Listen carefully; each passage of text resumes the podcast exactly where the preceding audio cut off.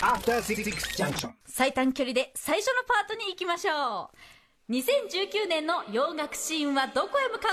最新チャートウォッチさあということで1年の計は1月にありというかね、はい。あの要は去年ねあの一番売れた曲、うん。えードレイクのはいはい「ゴッズプラン」がうん。1月に出てるという、そうですね。まあでも1年通して存在感あった曲ですよね、うんうんうん。ということで早速最新チャートについて、はい。えーよし君からご紹介いただきたいと思います、えっと、アメリカのビルボードチャート、全米チャート、今週1位に輝いたのはですね、えーアリアナ・グランデの新曲のセブン・リングス、これ初登場1位ですね。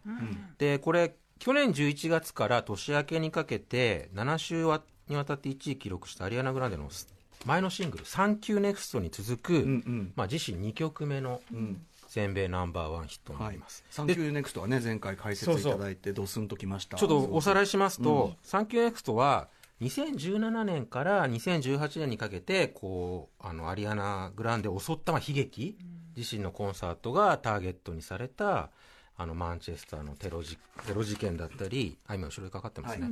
あと、元彼のラッパーのマック・ミラーが亡くなったこと。あと、まあ、それの余波もあるのかね。なんかコメディアンの、えーピート・デビッドソンと一回婚約したんですけど、それが解消になってしまった。で、それを乗り越えて、こう未来に向けて新しい一歩を踏み出すっていう、まあそういう曲だったんですよね。思い出してもちょっと涙ぐんじゃそうそう、非常に感動的な曲だったんですけど、これが、まあ、単にアリアナ・グランデのパーソナルなことを歌った曲を超えて、ん。あのまあ、女性たちを勇気づける曲、うんうん。女性たちのエンパワーメントソングとして、うんうん。あの海外ですごい高く評価されて、うんうん。うん11月にリリースされたにもかかわらず、うんうん。2018年を代表する曲として、んあのもう認定された感じだったんですよね。はい日比さんもどうですか、サンキューネクスト。い。や本当にあのー今まで元彼の話をこう歌うアーティスト何人もまあ聞いてきて、テイラースウィフトとかね。テイラースウィフトとか、ただちょっと陰湿に出していくというか、ちょっとこう皮肉めいた歌い方、でもアリアナ・グランデの今回のその「センキューネクストはもう爽快で、うん。こう女子会でこう親友と話しているような歌詞だなって思ってそれがすごくこうパワーをもらえるというか、スカッとする。うん。かつすごくこう、まあ、今までの付き合いというのが前向きな方向に向かってるんだなっていうのがすごくこう、心に芯をもらえるような一曲だったので、うん。アリアナさんの中でもやっぱ比較的今までよりは強いそうね。一人の女性としてあ立ってるんだな、歩もうとしてるんだなっていうのがすごく見える一曲だったなと思います、ね。相当きつい状況にあったにもかかわらず、そんな締めっぽくなくて、そうね、そのすべてを、ねね、そのすべてをこうなんていうかな、今の自分を肯定する、その道筋として受け入れてっていうね、だから考え方としてとってもその日比さんおっしゃる通り、うん。あのなんていうかな、あの勇気が出るし、はい。うん、あの本当に前向きな歌になってて、すごい普遍的な歌になってるねっていうか、うん。で、オチがこの曲は必ずヒットするわって歌ってるところもかっこいい。んだよね。そうなの。それで初登場1位取ってるから、もう本当かっこよかったんだけど、で、このサンキューネクストの大ヒットを持っても、アリアナ・グランデはもうポップの、ポップスの女王の座にまあ王手をかけた感じになったわけなんですけど、ここからがやっぱりね、アメリカのポップミュージックのうん。醍醐味、面白さだと思うんですね。えもしかしたら時代がこう、自分のものになるかもしれないとなった時にもう一気に畳みかけていくんですよ。うんうんね。だからこのセブンリングスは、まあ、言ってみれば、こうアリアナが王位を取るに獲得するにあたって放つもう一本目の矢ですよね。うんうんで、それでバッチリ全米1位取うんったっていううんことなんですけど、で、この曲が、まあ後で聞いてもらいますけど、一聴してすぐにもう勝負かけてきたっていう曲なんですよ。曲調としてはまあトラップっていう今のまあヒップホップのうん。まあスタンダード主流になってるサウンドなんですけど、うあの曲が始まってすぐ最初の部分はあのサウンド・オブ・ミュージックの映画のミュージカルのうんうん「マイ・フェイバリット・シングス」ってわかりますちゃんちゃんちゃんちゃんちゃんちゃんちゃんちゃんちゃんちゃんちゃうんあの JR のあのうんそうだ京都行こうの CM で使われてる曲ですねあれの替え歌になってるんですよでそれを超えたら今度はあのソルジャーボーイっていうラッパーが2012 10年にヒットさせたうん「プリティボーイスワッグ」っていう曲のフローそのうん歌の抑揚をにインスパイアされたへえあのうん。か歌い方になってうんてうんうん。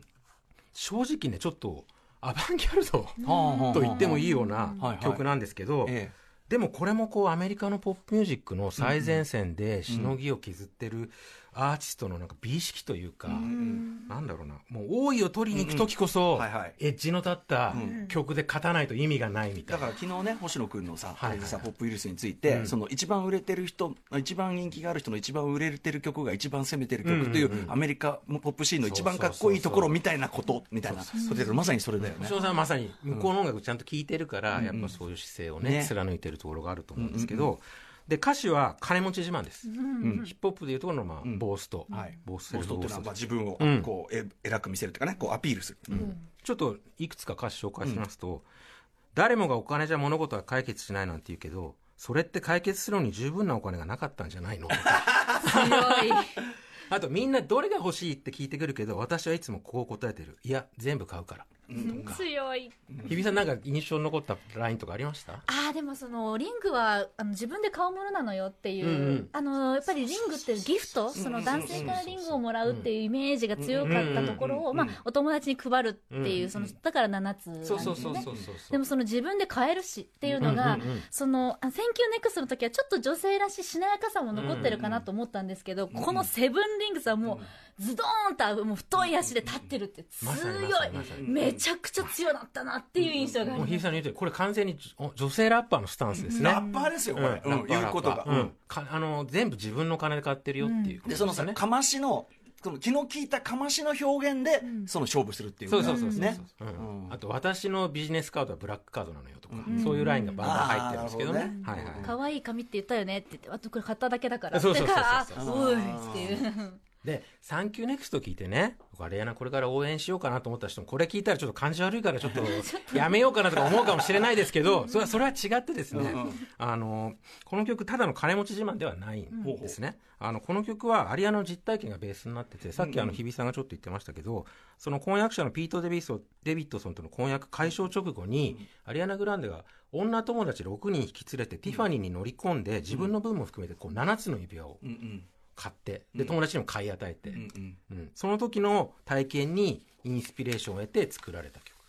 だからセブンリングスうん。になるんですよ。だからすごく強く出てるけど、うん。それはその悲しみを吹っ切そうそうるためでもあり。うん。失恋デトックスソングというか、失恋憂さ晴らしソングなんですよ、そっか。そういうそうそうそう。そうか。使い、うん。機能があるわけねそうそうかつこう女子のこう友情というか。そうね、うん。だからやっぱりこの曲も根底にあるのは、アリアナとしては女の子たちみんな元気になってほしいっていう曲、私た私にはそのシスター、ね、とのダチがいるから、そう。全然大丈夫っていう、うん。この感じも含めて、で今のアリアナ・グランデも完全にそういう女の子ファーストっていうか、女の子をとにかく勇気づけたい、女の子に元気出してもらいたいって曲ばっかりずっとリリースしてるのね、でそれはなぜかというとやっぱり一昨年の5月のそのマンチェスターのテロ事件、自分のコンサートがテロ被害に遭った、あの事件があの根本にあってあのあのテロで22人犠牲になってるんですけど、そのうちの半分がティーンの女の子なんですよ。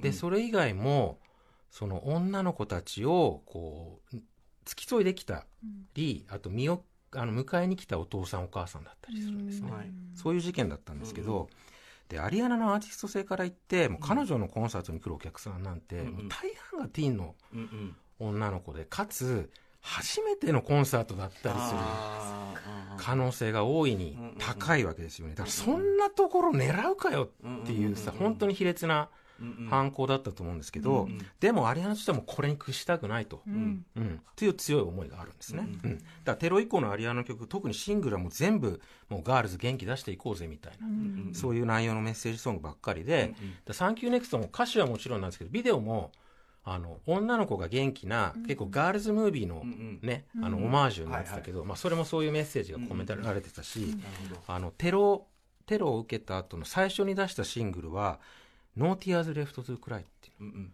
もう涙は全部出し尽くしたみたいな意味なんだけど、もう涙枯れ果てただから立ち直ってみんな元気出していこうと、うんで私たちはもう蘇るんだ。っていうふうに、で愛じゃないんで We、もう女の子みんなで、あのー元気出していこうよっていうメッセージを込めてて、だからこの「セブンリングス」も根底にはそういうメッセージが託されてるということですね、なるほどねじゃあ聞いてみましょうかね。はい。うん。はい。アリアナ・グランデでセブンリングスです。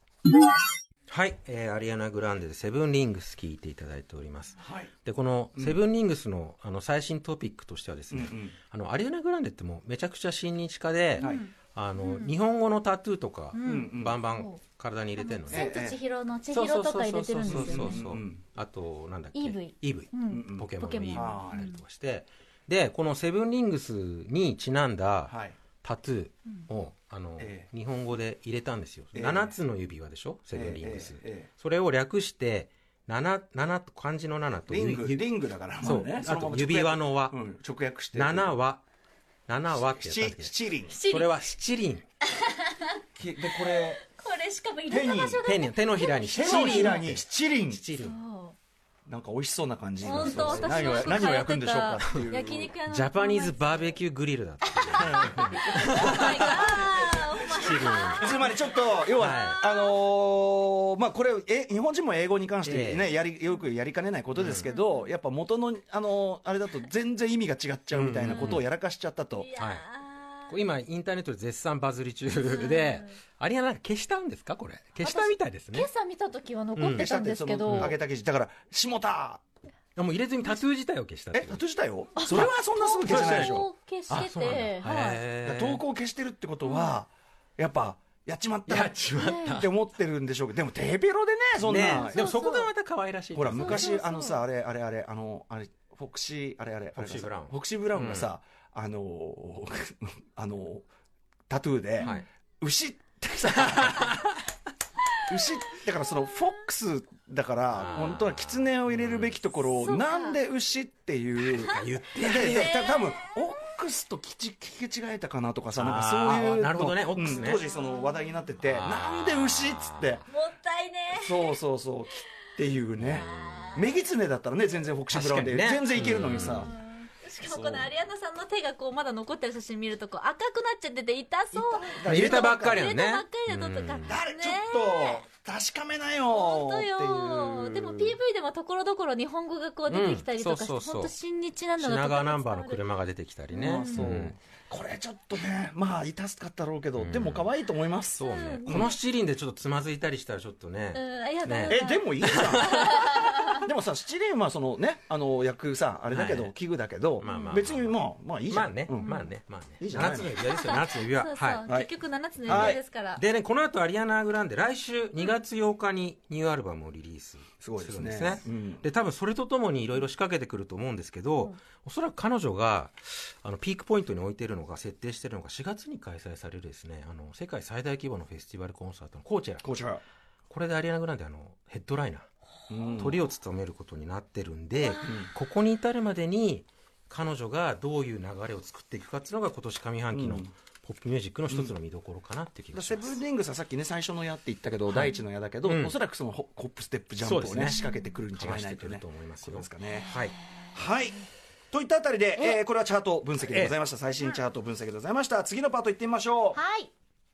今押さえておきたいおすすめ新うよいしょ。よいしょ。聞ははい、はい。えーじゃあこのい今年入ってからですね、うん。1月入ってからリリースされた曲を、まあいけたら7曲ぐらいうん。紹介したいと思いいやます。とっても勉強になるから、はい。ポンポンいきましょう、じゃあ1曲目。え1曲目はですね、ジェームズ・ブレイクの Can't Believe the Way We Flow という曲でございます。はい。でジェームス・ブレイクは、えー2011年にデビューした、えーロンドン出身のシンガーソングライター30歳です、ん。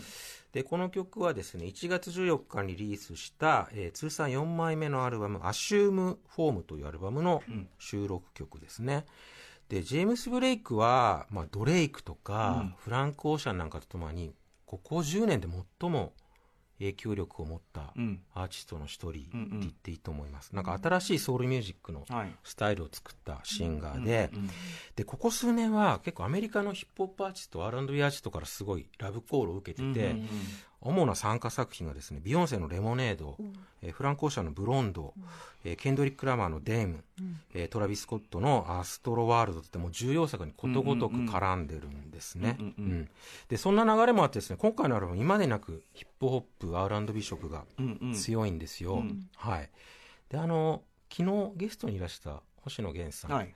あのニューアルバムのポップウイルスのうん「デッドリーフ」っていう曲で、ええ。ネオソウルとうんうん。ドゥーワップの融合っていうすごいことをやられてましたけど、これから聴いてもらうこのジェームス・ブレイクの曲はドゥーワップとうん。トラップみたいな感じですね、うんうん。結構なんか幻想的な不思議な曲ですけど、うんうんなぜなんかちょっとうん。不思議なソウルフルさがあるという、はい、かっこいい曲です、はい。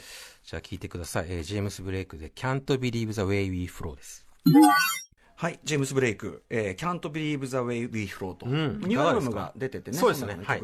いや、あの、えっと、すごいやってること、アバンギャルドなんだけど、で聞こえもちょっとアバンギャルドなんだけど、でもすごい美しい曲として、普通にこう乗りながら聴けるし、うん。なんか素晴らしいんじゃないでしょうか。すごいあのピュアなラブソングなんですよ、うんうんうん。うん。ロマンティックですらありますよね、うん変なことしてるけどさ、ワンワンワンっていうのがこう教会の中でコーラス聞いてるような、ねなんかミラールームの中に入っちゃったような、神秘的、神秘的、かつ、言い方を変えればドラッギーでもありますけどね。確かに、うん。ぐるぐる回る感じがしますよね、いや、素晴らしい。ねもう今、あの、いきなりダウンロードしております。あさすが。私も入れました。その場で買う、はい。アリアナ・グランデスタイルでじゃあはいしておいてください、はい。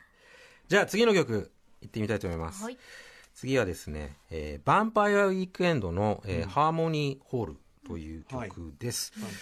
はい、えー、ヴァンパイアウィークエンドは2008年ですね、デビューしたニューヨーク出身のロックバンドで、これ6年ぶりの新曲になります、えー春にリリース予定の4枚目のアルバム、えーファザー・オブ・ザ・ブライドからの先行シングルと。はい。はい。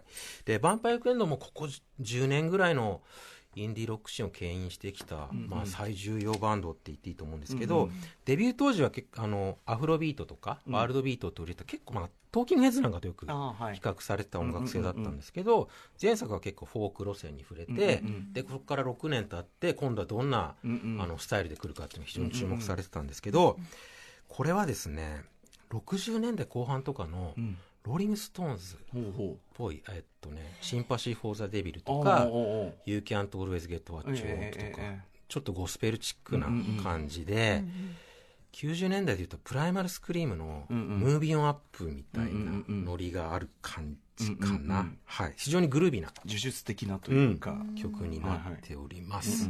じゃあ行ってみましょうはいはい。えー、ヴァンパイアウィークエンドで Harmony Hall です。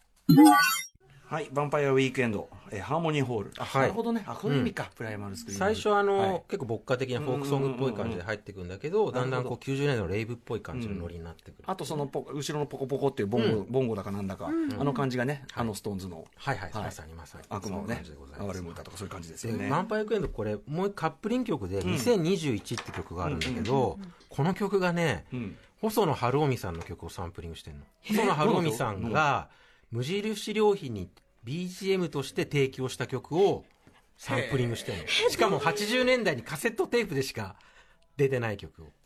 どうやって見つけてどうやってサンプリングしたんだろうって感じなんだけど。ああ、そう。しかももろ使い。ああ、そう。えそれもちろん分かって使ってる？もちろん許可カセットブック当時すごく、あのーうん。細野さんとか教授とかはい。すごい出して、うん。あのすごい流行ったんだけどカセットブックが、へえまあでもそんぐらいやっぱね細野さんねあの世界中のそうね。音楽通はやっぱりやっぱリスペクトされてたりするからね。はいはい。本当にボーダーレスなんですね、うん。もう、うん。YouTube とかで見つけたんですかねそれもあるかね。掘ってんのかもしんないよ、ああでもディグってる。でもカセットブックはなかなかディグルにしたってね。なんだろうええ ちょっとあの、あの、YMO マニアでもある、昨日ね、はいあの、あ、一昨日か出演した藤川、藤田明日香、うんうんうんドクタールーパーこと藤田明日香さんにちょっと聞いてみますので、は、はいいよろしくお願いします。調査のほどお願いします。はい。じゃあ次行ってみましょうかね。えー次はですね、えートロイモア。トロイモアのフェイディングという曲です。はいえートロイモアは、えーサウスカロライナ出身のシンガーソングライター、えーチャズ・バンディックさんのソロプロジェクトですね。チャズさんは32歳。で、2010年にデビューして、えーこの曲は1月18日にリリースされた通算6枚目のアルバム、アウターピースの収録曲です。うんで、去年11月のこのコーナーで、このアルバムからのリードトラックの曲、フリーランスという曲を紹介したんですね。うんただ歌丸さんが大変うん。気に入られまして、はいはいちょっとこれじゃあアルバム出たらもう一回紹介しようかなと思って、あの選んだんですけど、まああのその Freelance って曲先行シングルで出たんですけどもすごいファンキーなダンスチューンで、うんうんまあそのイメージをバッチリ引き継いだうんうんうんアルバムで、きもう聞かれました？いや、まだ聞いてないですよ、これ。かはい。じゃあこれもう行ってみます、早速。はい。はい。あの、聞きながら、あの、落としますんで。はい。はい。じゃあ聞いてください。えートロイモアで Fading です。最高としか言いようがないですね。はい、トロイモア Fading、まあ私好みのね、まあニューウェーブ的な、はい。しかもポストパンクノリというかね。はい、ポストパンク最高でございます。一時期あの割とサイケデリックポップ寄りになってたんだけど、結構原点に立ち返ったっていうか、結構ファンキーなこうディスコ色の強い、ディスコ色強いとこに、こうなんていうか、まあへ下手馬っていうか、下手下手っていうか、そういう感じの、ん。へにょへにょのボーカルが乗ったりしてっていうはいはいはい、ね最高ですね。もうこのレベルの曲がひしめいてますね、うんアルバム、はい最高楽しみです。アルバムちょっとチェックして楽しみです。はい。とわやま。じゃあ次行きましょうかね。はいはい。次は、リゾ。LIZZO と書いてリゾ、えーこれミネアポリス出身の女性シンガーである女性ラッパーですね、30歳、えー2013年にデビューしてるんですけど、この曲はですね4月19日リリース予定のメジャーデビューアルバム「Cause I Love You」からの先行シングルになります、であのここ5年ぐらいですかねあの欧米でボディポジティブっていうムーブメントが盛り上がっててはい、あの従来の美の基準からもう自由になって、自分のありのままのこう体型を受け入れようっていう、ああ、なるほど。そういうこう女の人のこう自己肯定を高めるような、そういうムーブメントが盛り上がってるんですけど日本だとあれですね渡辺直美さん、あはなるほど。ボディポジティブのアイコンと言えるし、うんはいはい確かに。彼女が今海外で活躍してるのもそういう背景があるから。なん。ですよ、そういうとことも合ってるんだ。はいはいはい。なるほどね。海外ブランドとかもやっぱり彼女を起用したがるのはそういうとことこですかね。あのーギャップの CM とかでもね、はいはい。まあ実際おしゃれだしね。はいはいはいはい。で、このリゾっていう人は音楽シーンにおけるそういうボディポジティブのうんうん。中心的存在で、はい。すごい大柄な女性なんですよ。うん。でも一貫して、こう、それを誇りにした、うんうんあの、自尊心をこう仕上げるような曲ばっか歌い続けてる人なんですね。うん。で、この新曲、ジュースっていうタイトルなんですけど、うんうん。ジュースってスラングでリスペクトとかうんうん。パワーみたいな。ウィガッタジュースですね。うん。はい。そうそう意味で、まあ、歌詞的にもももろにこうボディポジティブアンセムっていう内容ですね、で曲の出だしからこんな歌詞で始まります、えー鏡よ鏡よ鏡さん。私は自分がキュートだって分かってるから何も言わなくていいよこういう歌詞で始まるんですいい気が利いてんね。はい。これ日比さんにもねあらかじめ聞いてもらったんですけど、うんはい。結構元気が出る曲でしょ？私あの PV ミュージックビデオがすごく好きで、あの本当に巨体を揺らしながら直本渡辺直美さんみたいにガンガン踊る、あの姿も見てるだけでもう、うわー嬉しいってこうなんかね楽しくなるよね。ほっとするしはい。ねね。うんなんか、はいはい。うわーってこうそこからなんかムクムクとパワーが湧き上がってくる感じっていうのがすごく嬉しいって女性として思いました、はい。で曲調的にもかなりアッパーなファンクポップ、ちょっと 80s ファンク、80s ディスコ感を意識しているような、なるほど。うん感じですかね、はい。じゃあ聴いてください、えーリゾでジュースです。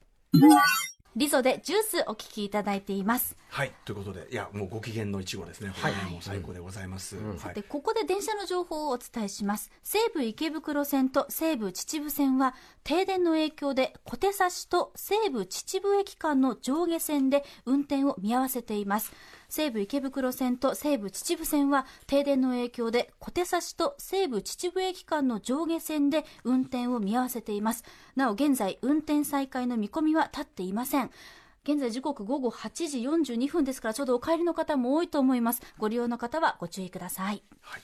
はい、ということで、えーリゾジュースを聞いていただいたところでございます。なんかこう、女性ファンカーの歴史というかな。そうですそねれも感じるな。ミュージックビデオ見るとね余計にこのチープな 80s 感みたいなのがね。伝わるかなと思いますけど、ティーズだけど、バーナテッド・クーパーとかね。ああなるほどね。あと、まあ、ミッシーとかもそうだけど、うんなんかそういう系譜も感じますね。最高です。最高です。笑顔がいいですよね。笑顔。もう可愛い笑顔が可愛い。ね。人が可愛いし。キュート。そうそうそう。はいはいはい。さあ、そして、いきますか、はい。次。次はですねソーク。SOAK と書いてソークのノックミーオフマイフィートという曲です、はい。えーこれ北アイルランド出身の女性シンガーソングライター22歳、えー2015年にデビューした人で、はい。あのゲイであることをカミングアウトしてる人です、うん。うんはい。でこの曲は4月26日にリリース予定のセカンドアルバム「グリムタウン」からの先行シングルなんですけどこれ今月の胸キュン枠です。胸キュン枠。お胸キュン枠。はい。うん。あのこの人前作は割とローファイなフォークサウンドだったんですけど、うんうんうん。これは割と甘酸っぱいうんギターポップで、ん。あの日比さんの妄想のお役にも立てるんじゃないかなと思いますので。助かります。はい。じゃあ聞いてみなさい。はい、えーソークで「ノックミーオフマイフィートですはい、えー、ソーク、ノックミーオフマイフィート。もう、どうですか日比さん？ああ、もうレモネード、もしくはメロンソーダですね。これアイテムがサクサク出てくるやばい証拠ですよこれはもうぜひともね、3ンシャインの元飲みたいですね。距離が短い。ね。粗相が短い、本当にね。最まあでもこの曲自体がさ、もうさ、じゃーんって始まった瞬間に、うねわーってもう、はいはいはいはい。歌丸さん、はいはい。はいはい、青春。はい、青春。はい青春。はい、はい、ありがとう。なんだろうね、この普遍的な手さ、ねもうずっとありますよね80、まあ、ネオ 80s アコギターポップ、ネオアはコな感じかな。あの、ジョン・ヒューズの映画でも流れててもおかしくないようなね、感じがね。ちょっとヘナチョコな感じもいいですそう、ねやっぱりね、そう、ヘナチョコなんですよ。ヘナチョコが一番。ヘナチョコが一番。それそれ。じゃあ最後最後、はい、時間ない。最後いきます。最後はねベイルートベイルートというバンドです、これアメリカニューメキシコサンタフェ出身のえーインディーロックバンドで、はい。えー2006年にデビューして、えーこの曲今週金曜日か。今週金曜日2月1日にリリースの、えー通算5枚目のアルバム「えーガリポリ」からの先行トラックです、うんうん。ガリポリっていうのはトルコの港町の名前なんですけど、うんうんうんまあ、その名の通りですね音楽性としてはインディーロックとワールドミュージックのハイブリッドみたいなところがあって、うんうんうん。特にバルカン半島のんうんジプシー音楽みたいのを取り入れてて結構ね旅情をそそるというかあ、そう。それこそエキゾチックっていうか。なんかほ遠い目をして聴きたくなるまた違う意味で妄想をかきたてられる。音楽ですこれ日比さんの妄想力を試す意味でもちょっとさあ、はい行こうか。肩を回してます。肩回ってるね日比さんが肩を回してます。じゃあ行ってみましょう、えーベイルートでガリポリですはい、えーベイルートでガリポリお聴きいただいております。なんか聞いたことない、ね不思議な感じ、リズムともね。でもアルバム5枚ぐらい出してて、んうん全部非常に充実した内容になっておりますよベイルート聞いてます。はいはい、ということで、いやー、勉強になりました。ありがとうございます。はいあ、そうだ、日比さん、そうだ、妄想、妄想、妄想。ああ、私は今、どこかの国に呼ばれてる気がしました。カラッとしてて、太陽が結構ガーンと響いてるところに行かねば。一人旅。一人旅。あ一人旅だよねこれちょっとねなんか知らない国うんの全く知らない言語の知らない人のどこかに行かなきゃいけないようなタタンタタンっていうこのリズム確かに。歩いてる感じでもあり、電車的でもありはい。行こう。旅に行こう。行こうねなんだこれは。やっぱこの人まずいですね これちょっとまずい。相当まずい意外とまずい。デプスに入ってます、えーデプスあの、あれ、リンボー。リンボーリンボー。リンボー久しぶりに聞きましたリンボー。ということで月間ミュージックコメンタリーはい。2月号お送りしてきましたが、グラミー賞日本時間2月11日に発表されますけど、はい。えー今回のグラミー賞よし君から見て心注目ポイントですよってありますか？えっと僕が注目してるのはブラックパンサー対アリースター誕生ですかね。それアカアカデミー？あグラミー。グラミーグラミー。あのーあーそうだあのサントラ。レコード・オブ・ザ・イヤーでケンドリック・ラマーとシザーの「オール・ザ・スターと」うん。アリー・マイ・ラブのレディー・ガガとそうだよね。のシャローこれがこれがどっちかが取るんじゃないかなと思うんですけどね。これは全然意味がなあちょっとな、ねどっちも違う意味でいいかな。でもそろそろピューリッツァ賞を取ったケンドリックにここらでなんかね、グラミーにちょっとさほらあのトロフィーあげとかないと。ほらグラミーが、はい。あのちょちょっとほらスカっちゃったのあのケンドリック取るって言われてたのに、うん。うんあらみたいなさ、うん。のがあったからここでっていうのあるかもね、でもシャローも強そうだよねという。というね。というあたりでございました、ありがとうございました。はいということで最後に、えー、とよし君お知らせことなどありますか？はい、えー、TBS ラジオ生活は踊る、えー金曜日で洋楽コーナー洋楽コラムやってますので聞いてください。今週は多分ミシェル・グランの追悼企画やるああだよね、はい。それもあったね、うん。はい。ということでよし君あの今後ともまたよろしくお願いします、はい妄想の方もよろしくお願いします。あそうそう、はい。師匠です。師匠。師匠。ですから。教えてください。はい。こちらこそ。というこおとで手柔らかに。この後は来週水曜日のメニュー紹介です Station. After City Junction.